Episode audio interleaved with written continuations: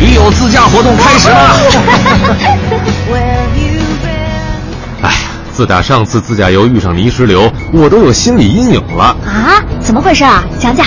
我和老婆去一个农家乐玩，车开到半路啊，听说前方山体滑坡了，那就原路返回啊。可我一时糊涂，换了一条路继续往前开，结果就遇上泥石流了。然后呢？然后我俩丢下车赶紧逃跑啊！你们跑的能有泥石流快？当然没有，我俩一直往泥石流两侧的山坡高处跑，好不容易才跑到了一个稳固的地方。